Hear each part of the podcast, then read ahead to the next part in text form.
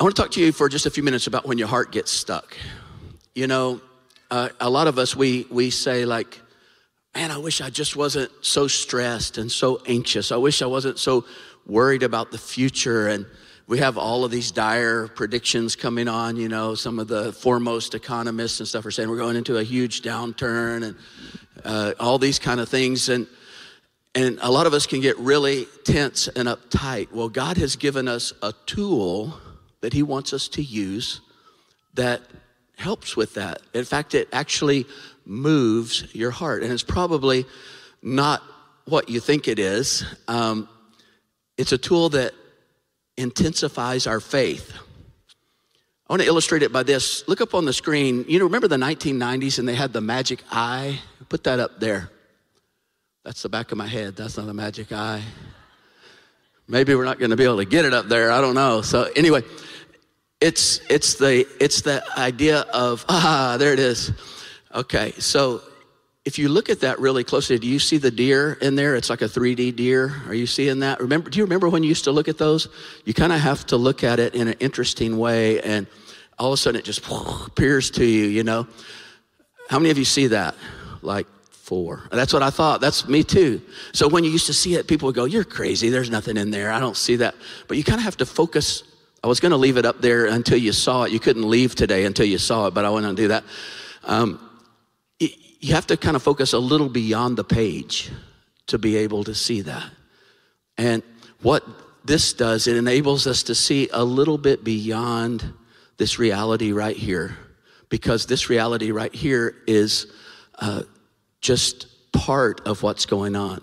Heaven and earth, heaven's not way up somewhere and earth down here. We always think way up there and down here, but heaven is all around us right now. In fact, there are angels around us, right? It's just another dimension, and, it, and it's right here. But you have to be able to focus a little bit differently. In fact, the Bible calls it the eyes of your heart that, that are going to see it. So, Jesus shares with us some a, a way that we can do that. So let me just read it to you Matthew 6, 19 through 34. He starts out, he says, Don't hoard treasure down here where it gets eaten by moths and corroded by rust or worse, stolen by burglars. Stockpile treasure in heaven where it's safe from moth and rust and burglars. It's obvious, isn't it? The place where your treasure is, is the place where your heart will be also.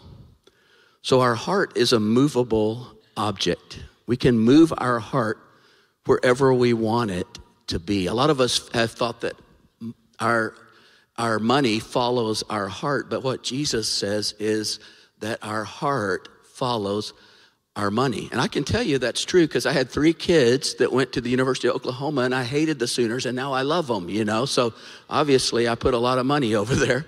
Um, but it's just a it's just a tool, and since your heart always follows your money, it only makes sense to put your money where you want your heart to be. What Jesus talks about, like uh, there's so many times in scripture talks about the eyes of our heart being able to see beyond what's right here and right now. A lot of us never grasp that point and we spend everything we have and all the time we have and all the money we have, and we invest right here in the things of earth. And our hearts, and even the very eyes of our heart, are lashed to earth, this existence, with really cords of silver and gold in, in a sense. So we have a lot of trouble concentrating on the things of God. Um, Jesus knew that he made us in such a way that we love to stockpile. I mean, we're stockpile.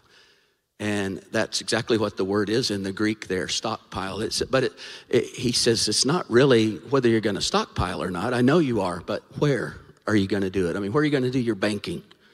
So, two treasuries, you have an option. Listen to what G. Campbell Morgan said 100 years ago. You are to remember with the passion burning within you that you are not the child of today. You are not of the earth. You are more than dust. You are the child of tomorrow. You are the, of the eternities. You are the offspring of deity. The measurement of your life cannot be circumscribed by the point where blue sky, touches green earth. All the fact of your life cannot be compressed in the one small sphere upon which you live.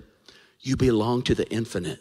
If you make and keep your fortune on the earth, poor, sorry, silly soul, you have made a fortune and stored it in a place where you cannot hold it. Make your fortune, but store it where it will greet you in the dawning of the new morning.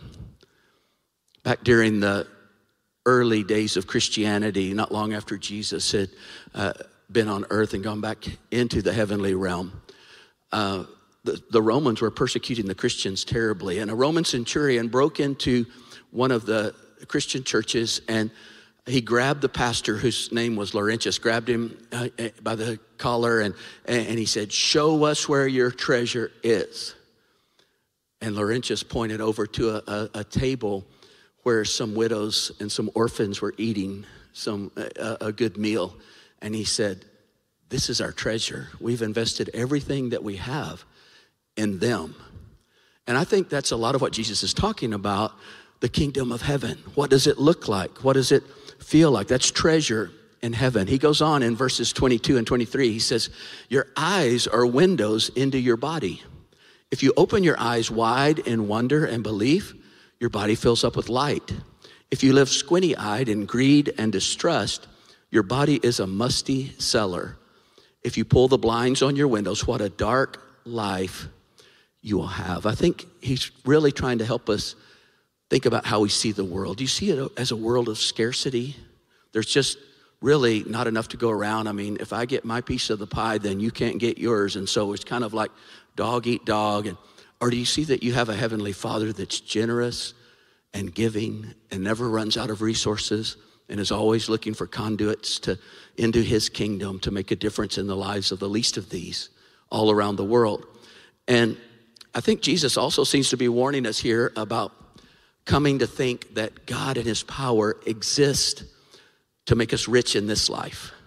You know, that, that being a Christian, you're, you, you, you, you're a Christian so that you can win the election, or you're uh, a salesman and you, and you join a church so that you can, you know, make some deals and do some things and get to know people. And there's a lot of people in church like that, but that's not what Jesus said that it's about. Um, if we've aligned our, our spiritual eyes with those kind of things, then it's going to be really dark. It's going to be a really dark existence because um, we think that every reference to the Bible, to God, to prayer, it becomes no more than a way of just reinforcing our own self centeredness, our own selfishness, our own stuff, narcissism. And it's rampant in America today. But in the church, God says, I want to show the world something totally different. I think the health and wealth gospel is really one of the most damnable lies abroad in the world today. God wants nothing more than to make me more beautiful, more wealthy, uh, more successful. It's a, it's a completely self centered thing. There is such a thing as God saying, I found someone who's a conduit into my kingdom and it's open and I'm going to bless that and bless that and bless that. But that's not about us. See, once you believe that it's all about us, then God just becomes a reinforcer again of our selfishness, our narcissism. We're already prone to that as human beings. And it just says, what a, what a dark life that's going to be. Jesus goes on and he gets real adamant. He says, You can't worship two gods at once. Loving one God, you'll end up hating the other. Adoration of one feeds contempt for the other. You can't worship God and money both. He's saying here, you're going to have to pick something to worship. In fact, the word worship there is literally the word serve, and it comes from the idea of doulos, which was a bond slave. Back in this day, people would, when they were just had no resources, they didn't uh, know what to do, or they got way in debt, they would sell themselves for a period of time as a complete slave. They would sell them, their own self to someone in the Roman Empire. And um, they would serve them, body and soul, really, for that amount of time, however long it was. Sometimes it was even for a, a, lifetime. And slavery, by its very definition, is, is full time service to one master because everything belongs to that master. And Jesus is saying that there are two gods and you're going to have to pick one. And one of them's going to be like material stuff, and the other one is me. And they don't go together. You can't worship both of them at the same time. I, I can hear you almost asking, well, Mark, does that mean I just ditch my ambition? No, Jesus goes on. He says in verse 25, if you decide for God, living a life of God worship, it follows that you don't fuss about what's on the table at meal times or whether the clothes in your closet are in fashion. There's far more to your life than the food you put in your stomach, more to your outer appearance than the clothes you hang on your body. Look at the birds, free, unfettered, not tied down to a job description, careless in the care of God, and you count far more to Him than birds. It makes me think of the barn swallows that uh, they come back to our area every year. You know, they migrate. I don't know where they go to. I haven't figured that out, but I know they come back to my house and the stucco on my house, they love to put those little dirt uh, nests up on the stucco in my house, at my house, not inside my house. But, um, you know, the, the barn swallows are the same ones you see sometimes out on the interstate, you know, and you see all of those things and they're flying around like crazy. Well, all most of my neighborhood, they knock those down right away because it's a mess, you know. But I read one day that barn swallows eat their weight in mosquitoes every day. And so I decided, well, let's see if it's worth the mess, you know?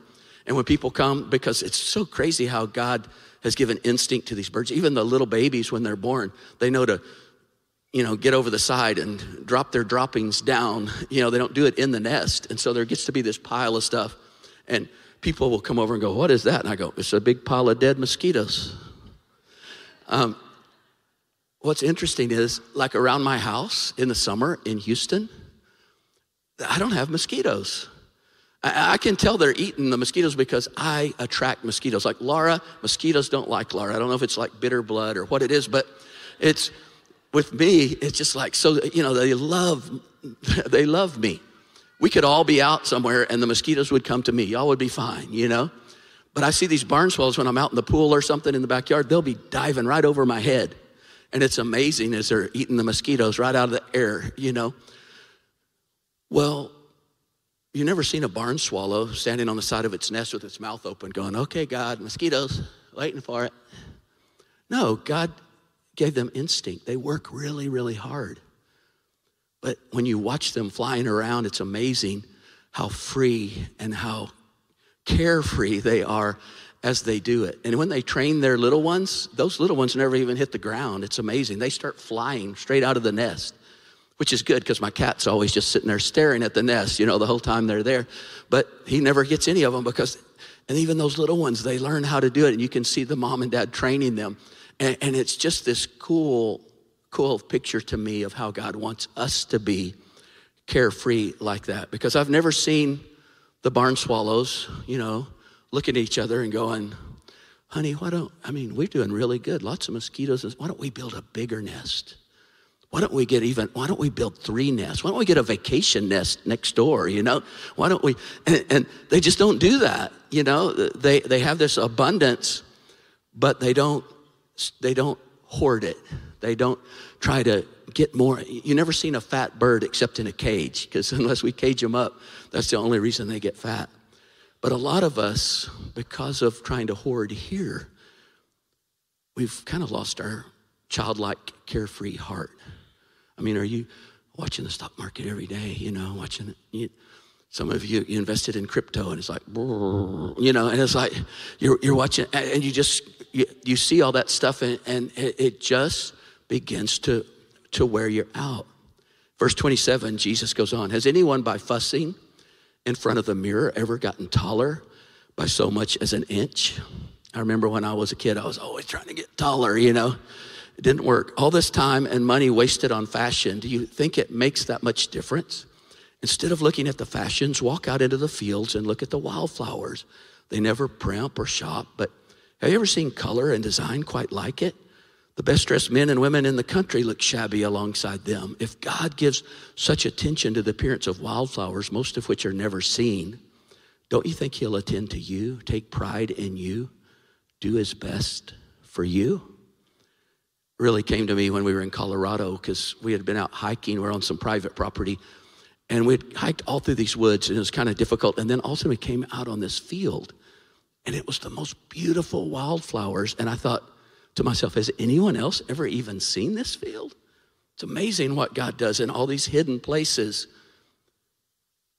And that's what Jesus is saying. If, if He does that, and He loves that, and He cares for that, isn't He going to care for you?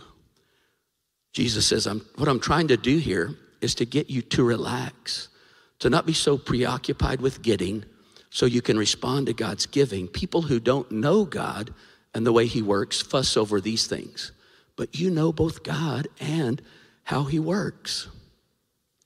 People all the time tell me, you know, I have one little tiny sin that's a real kind of besetting sin worry.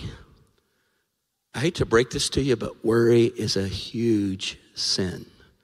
It might be almost the worst sin of any because worry is pointed at the character of God. I don't trust you. I, I don't trust you, God. It, it's pointed at God's promises, it's pointed at God's scriptures, and it's pointed at his very character. I don't, I don't trust you. It's a monumental sin.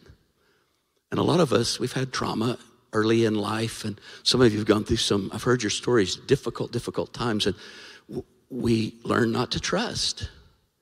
Most of us learn not to trust pretty quickly in this old world, you know, but some of us even more. And, and so, you know, we've learned we can only trust one person. Who's that? Me. And I'm going to take care of me. And I'm going to stockpile for me. And I'm going to make sure it's all safe for me.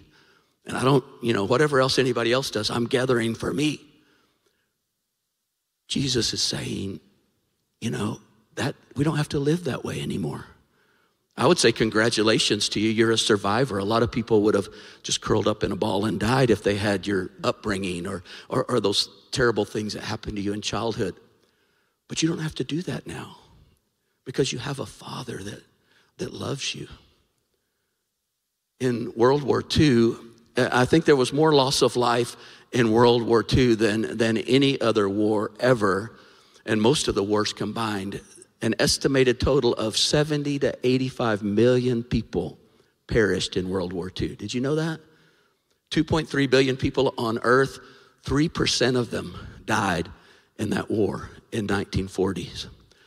And the death directly caused by the war, including the military and civilian fatalities, are estimated between 50 and 56 million. And then those that died from famine and disease, uh, 19 to 28 million more. So there was a lot of death, and it caused there to be a lot of orphans. There were literally millions of little orphans running around on the streets. And the Allied forces wanted to do something about that after the war, so they, they began to make these centers for the orphans, and they would gather them all up in the major cities and they would begin to feed them and they'd take care of them and all their, their needs were met but were, there was a weird thing that was happening. They, the, the little orphans couldn't sleep. They, they just couldn't they could hardly sleep at night. And so they brought in all these psychologists and they were trying to figure out what was going on and nobody could figure out. Finally one bright psychologist thought he knew what it was and so they started this program where every night they would tuck the kids in bed and they would say a prayer over everybody. And then they would go one by one and hand each of those little orphans a piece of bread. And they would grab it and clutch it or hide it under their pillow. And within a couple of days, they were sleeping soundly.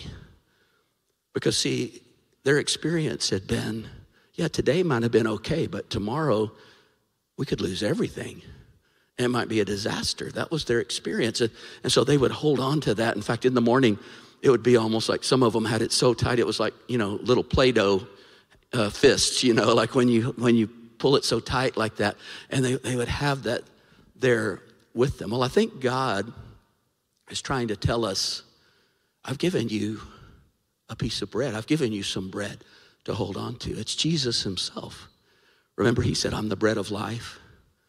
Why did he call himself the bread of life? I think some for this very reason I'm here for you. You've, I, I will never let you go. I've got you. In fact, it was so interesting because in the chapter in John where he's telling about, he tells the people, he had like 10,000 followers. And then by the time he's done giving this message, he has back to the original 12, and one of them wasn't really following him, you know. And he said, I'm the bread of life. Unless you eat me, you, you can't experience the kingdom of God. And everybody's going like, what? You know, this is weird and hard. But he was talking spiritually, but they didn't get that. And so a lot of people left and said, that's too, uh, it's too weird. I don't, I don't understand it. What was he saying? He's saying, unless you really just receive me, hold on to me, let me in, and let me hold on to you, you can't really know God's kingdom. And I think that's exactly what the, this uh, next these next verses are about that he talks about. He says this. He says, "Steep your life in God reality, God initiative, God provisions. Don't worry about missing out. You'll find all your everyday human concerns will be met." And that word steep yourself in God initiative, God reality. Steep yourself in me. That word steep is, we use that for tea, right? You, you remember back a few years ago, there was a place called Teavana. It was usually in the malls. You know, I think Starbucks owned it or something. And it's kind of, eh, eh, I think they've just combined with Starbucks now. You don't even ever see those anymore because I think it was because it was so expensive. I mean, the tea was so expensive. You'd go in there and it was, you say, oh, how much is that? And it was like just a little bit more than like street drugs, you know? And, and, and, so you'd go in and you'd find, oh, I want some, can you give me a dime bag of oolong? You know, I just, because that's all you could afford, right? You know, and, and, but you would take that and you would, you would like steep it in the hot water and it just, I mean, the aroma and, and it just covered that whole, everything changed inside that water. That's what he's talking about when you really begin to steep yourself in God reality. And part of that's going to be not only spending time with Him, but it's our money and where it goes. And He knows that. It just begins to flavor everything about you, it changes everything about you. And, and that's what, what Jesus is saying. He said, You have an all powerful, all caring Father. What do you have to worry about? I think the reason those little orphans were so worried, they didn't have a father. They didn't have a father, but we do. Maybe you grew up without a father. Maybe you grew up with a not a very good father or an emotionally distant father, and sometimes you see God that way. He said, I'm not that way. I'm not that way.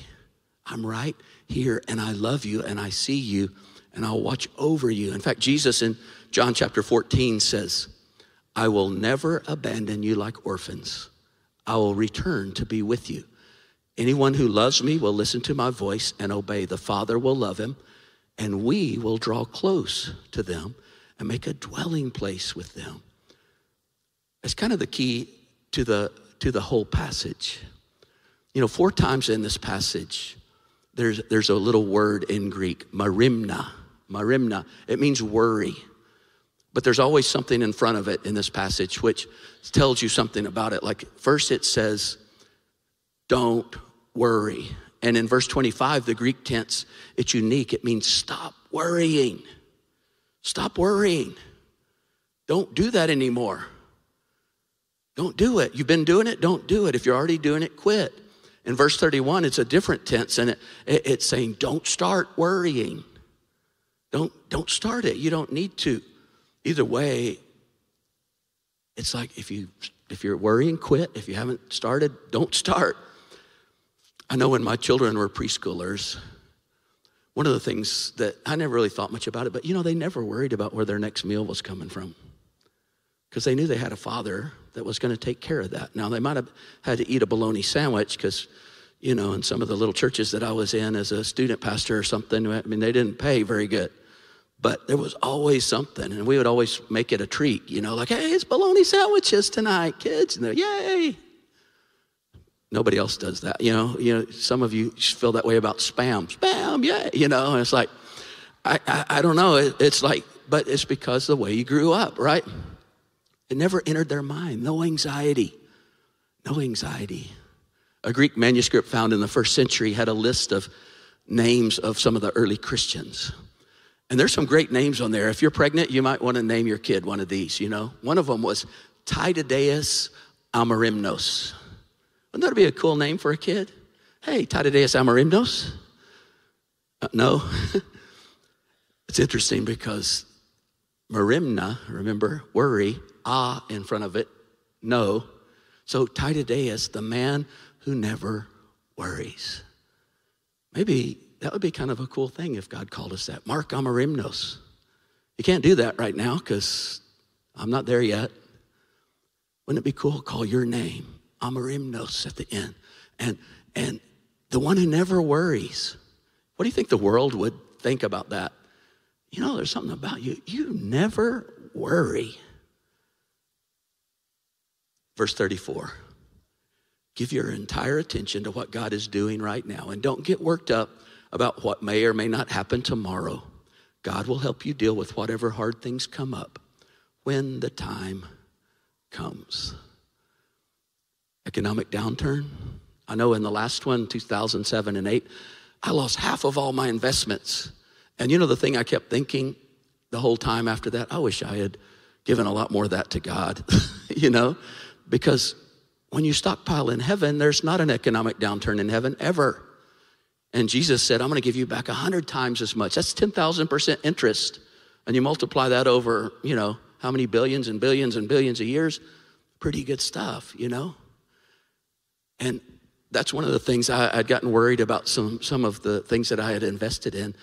And God just basically said to me, pull that stuff out and give it this time at best gift. And I was going like, all of it? Yeah. And so Laura and I are going to do that. And it's going to be far more than we've ever given. But I started getting really excited about it. And I stopped worrying. When I pulled all that out and put it in, in into cash, getting ready to do that, it was like, huh, I don't, I'm not following every, you know, I'm not following the crypto. I'm not following the stock market. I'm not fo- all the time, you know. And yes, God wants us to save and, and, and be smart about that. And He wants us not to be in debt. But He's saying, some of us, we're just so tied up in that. He's saying, I want to free you up. Will you just obey me and trust me? I'm your father. I see tomorrow. I know what it's going to be. I'm already there. I'll welcome you into it. We'll walk in it together. A little over 20 years ago, our family came back from Mexico City and the Yucatan Peninsula, where we'd been missionaries for about a decade. And I had a dream. I wanted to start this little boutique mission agency that worked with large churches because they had a lot of resources. And, and I thought they could do so much for the kingdom of God. I saw it while I was in Mexico City. And I remember going around to a lot of the large churches in the United States. And, and I was, I had found a place in Costa Rica that desperately needed uh, an orphanage. And I thought Costa Rica is a good first place to start for a church, you know, that hasn't maybe done a, a lot because it, it's more safe than some of the other places. And it was about $200,000 to build this orphanage. But it was so weird because every pastor that I talked to, and I know a lot of large church pastors, it was like, well, we already have an orphanage in Costa Rica. I said, really? He goes, yeah, we send them $3,000 a year. I said, oh, no, that, you support an orphanage in Costa Rica. And then they would say something like, Well, but our people don't know the difference. I was like, What? And all of a sudden it hit me. It was like window dressing, you know? We're going to say we're working all over the globe and we'll give a little pittance all around and then we can build the buildings we want and do the things we want. And I was like, no, but for $200,000, you would put an orphanage there that wouldn't be there otherwise. And it, it's yours. And, and Nobody, I got zero, zero. I mean, Laura and I got so discouraged. We'd been back about six or eight months and we're just like, I don't know what we're supposed to do, God, you know? I don't know. I mean, maybe I can get a job at Walmart or something. I don't know what's going on. But um, God just said real clearly to us I have a dream. I have a dream of a church that's founded like that. I have a dream of a church that gets that. And that's you. You know, it's been so interesting because over the last 20 years, we've baptized about 10,000 people. And that's amazing. They're in churches all over this area. We're the best giver to churches all over this area of people, you know? But I love that because they came to faith here. 20,000, I think, have marked that they received Christ here. And, and that's a huge deal. I know way back in like 2005, 800 of us we, we gave $6 million to build that first building over there. And it was just a metal building. I just facaded it so you think it looks really cool, you know? And then 2015, a few thousand of us gave $12 million to build this where you're seated, where you are right now. So you could enjoy today or you could have your kids over learning about God. Those things are going to last. But the biggest thing that I'm most excited about before we ever built that very first building, I just remember the first day of Community of Faith because um, it started with five of us, me and Laura and our three kids. And I was like, hey, Community of Faith, you know? And this is in 2003. And then, then about 25 of us met at Terry Leatherman's house for a while. And not really a core, we just started kind of meeting together. And then uh, on Easter, we started Community of Faith. And, and I'd sent out a big brochure about, I was going to preach about marriage, and, and 180 people came. And almost all of them were not churched at all, which is what I was shooting for because I wanted to like say we can train up a whole different way. We can learn what church really is. And um, you know, it was funny because I used to be so scared to talk about giving. I mean, I was it, it just bothered me because televangelist and all that. You know, I mean, it's just like weird. I don't want to be categorized with them. And I remember that very first Sunday, it was 180 people, never been there before, and and, and at the offering time, I said well, we're going to take an offering now. If you're not a regular uh, member or attender of Community Faith, don't feel obligated to give. And there, none of them were, you know, and they didn't feel obligated to give either, you know. So, but it was, it was, I mean, I would always do that. And I did that for years and years until one day God got hold of me and said, you know, these people are going to be mad at you for like a couple of billion years, you know. I, I would rather you bow up a little now when I talk about money and you store it up there. And when we get up there, you're going like, "You are my best friend, Mark. You're better than E.F. Hutton." You know, it's like you got me all this stuff up in heaven, and that's where it needs, because that's where it's going to last. But I think I, I did some research, and prouder than I am of even all of that, I'm proud that, as far as I can tell, in these 20 years coming up, uh, Easter will be 20 we've given more percentage wise to God's global kingdom outside of us than any other church our size in the history of America. And I think that's pretty amazing.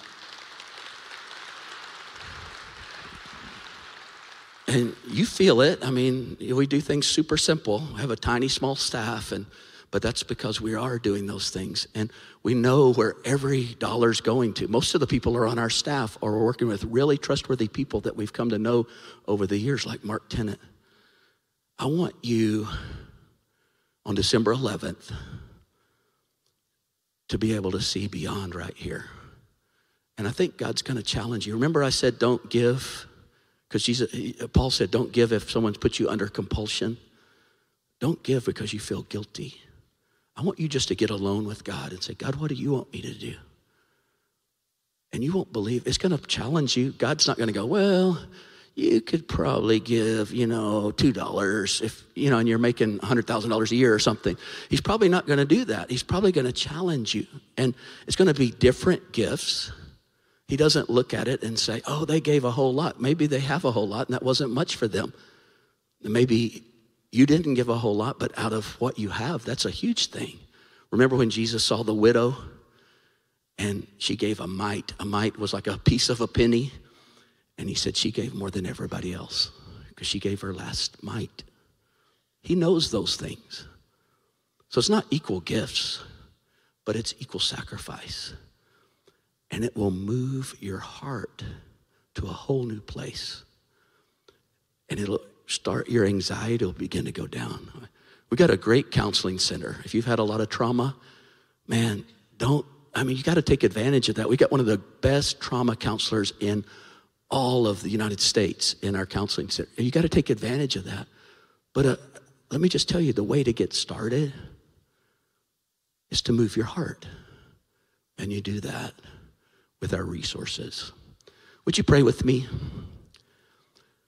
God, I know you're going to challenge us, and I am excited about that.